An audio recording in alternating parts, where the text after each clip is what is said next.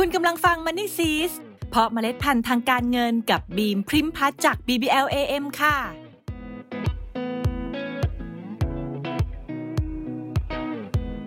เคยได้ยินมาว่าจะเลือกลงทุนในกองทุนรวม ต้องเลือกที่ชนะ benchmark เอาไว้ก่อน เพราะแสดงว่ากองทุนนั้นสามารถให้ผลตอบแทนที่ดีกว่าภาพรวมของตลาด แต่ในความเป็นจริง benchmark ที่เรากำลังดูอยู่ ก็เป็นเรื่องของการแสดงผลการดำเนินงานในอดีตซะด้วยสิ ทีนี้ก็ว้าวุ่นเลย เราจะต้องทำยังไง จะต้องตัดสินใจยังไงดี วันนี้เรามาคุยเรื่องนี้กันค่ะ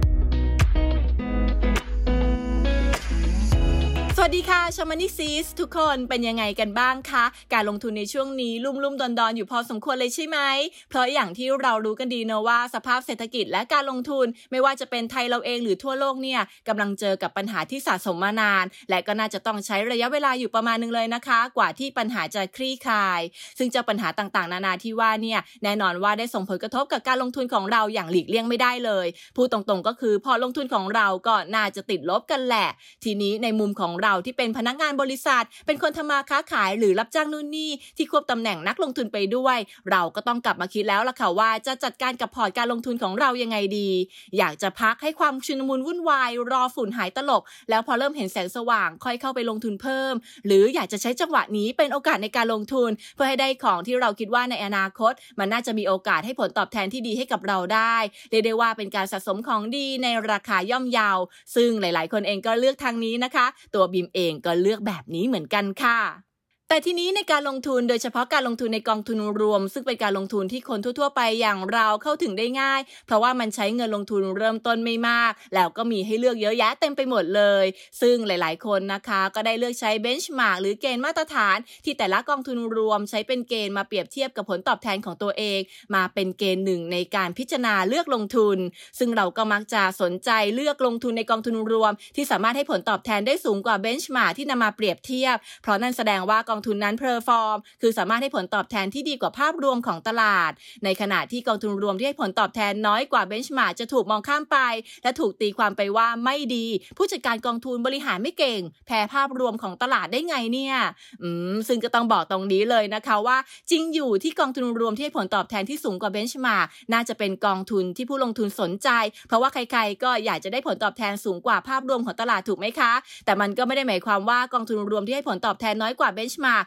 จะเป็นกองทุนที่ไม่น่าสนใจหรือลงทุนไม่ได้เลย เพราะมันมีอะไรมากกว่านั้นค่ะ ซึ่งอะไรที่มากกว่านั้นเนี่ยขออธิบายแบบนี้ค่ะว่า แต่ละตลาดลงทุน ซึ่งก็คือแต่ละประเภทสินทรัพย์เขาก็จะมีเกณฑ์มาตรฐานหรือ benchmark ของตัวเอง เช่น กองทุนรวมตลาดเงิน ซึ่งเป็นการลงทุนในเงินฝาก หรือตราสารหนี้ระยะสั้นอายุน้อยกว่า 1 ปี benchmark ที่ใช้คืออัตราดอกเบี้ยเงินฝากเฉลี่ยของ 3 แบงก์ใหญ่ ได้แก่สีม่วงสีเขียว และธนาคารกรุงเทพ ส่วนกองทุนรวมตราสารหนี้ส่วนใหญ่ก็จะใช้เบนช์มาร์กไทย BMA Government Bond Index กองทุนรวมทองคำก็มักจะใช้ LBMA Gold Price ดัชนีราคาทองคำในสกุลเงินดอลลาร์สหรัฐ ส่วนกองทุนรวมหุ้นไทยก็จะใช้ SET Index Total Return หรือ SET Index TRI ซึ่งเป็นผลตอบแทนที่รวมเงินปันผลเข้าไปด้วย อะไรแบบนี้เป็นต้นค่ะ ซึ่งถ้ายกตัวอย่างให้เห็นภาพนะ สมมติว่ามีกองทุนรวมหุ้นไทยอยู่กองทุนหนึ่งให้ผลตอบแทนแพ้ benchmark ไป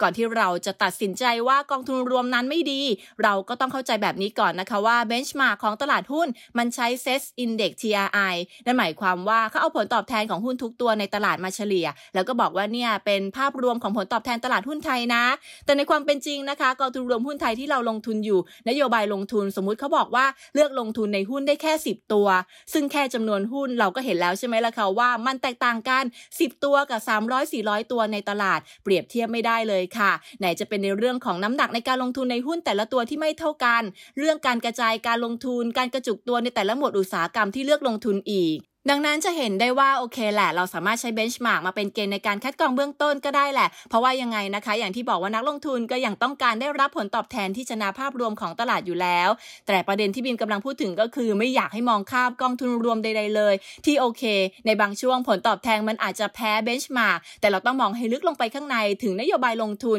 ที่มันอาจจะไม่ได้ตรงกับเบนช์มาร์กซะทีเดียว แต่ในระยะยาวหรือในอนาคตข้างหน้าเนี่ยมันอาจจะสร้างผลตอบแทนที่ดีให้กับเราได้เนี่ยสมมติว่าเราไปลงทุนในกองทุนหุ้น ที่อาจจะเขียนนโยบายลงทุนแบบกว้างๆไว้อะเนาะว่า สามารถลงทุนได้ในหุ้นทุกหมวดอุตสาหกรรมเลย ซึ่งพอนโยบายการลงทุนเขียนแบบนี้นะคะสำนักงงานกรตอเองก็จะบอกว่าอะกองทุนรวมนี้ต้องใช้เบนช์มาร์กที่ไปเปรียบเทียบกับภาพรวมของตลาดหุ้นทั้งหมด ก็คือ Set Index TRI แต่พอไปเปิดดูไส้ในการลงทุนจริง ๆ จากหนังสือชี้ชวนส่วนสรุปนั่นนี่ที่แสดงหมวดการลงทุนหรือชื่อหุ้นที่ลงทุน เราก็จะเห็นได้ว่า เออ ผู้จัดการกองทุนเขาให้น้ำหนักการลงทุนไปในหมวดเทคโนโลยี อุตสาหกรรมการผลิตในช่วงนี้นะ ซึ่งด้วยสถานการณ์ในตอนนี้นะคะ หลาย ๆ ประเทศก็อาจจะมีการทะเลาะกันบ้าง อย่างที่เราทราบกันดี ก็อาจจะทำให้เกิดการติดขัดในการส่งชิ้นส่วนอุปกรณ์อิเล็กทรอนิกส์และเทคโนโลยีต่าง ๆ แค่ในช่วงนี้ แต่ว่าจริง ๆ แล้วเทรนด์การลงทุนระยะยาวเนี่ยมันมาทางนี้แน่ เนี่ยในระยะสั้นก็อาจจะทำให้ผลตอบแทนแพ้ benchmark ไปบ้าง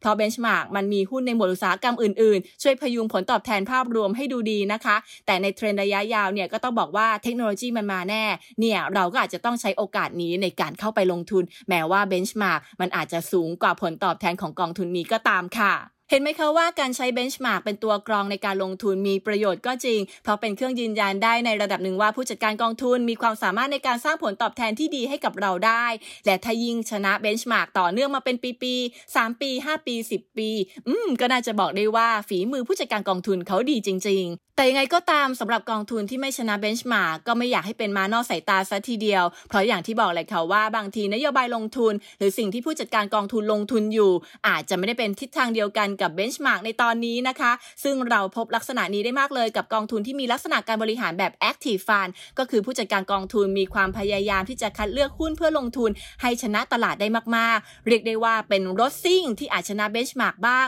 แพ้ benchmark บ้างในบางที แต่เป้าหมายก็เพื่อสร้างผลตอบแทนสูงสุดให้กับผู้ลงทุนนั่นเองค่ะ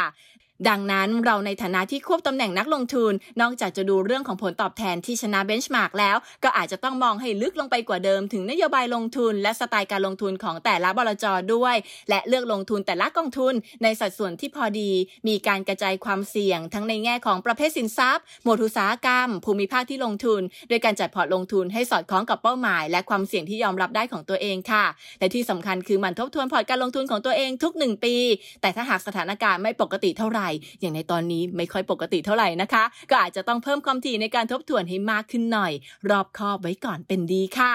แล้วกลับมาพบกับ Money s e e s เพราะเมล็ดพันธุ์ทางการเงินกับบีมพิมพัฒจาก BBLAM ขอให้เมล็ดพันธุ์การเงินของคุณ เติบโตอย่างสวยงาม และยั่งยืนค่ะ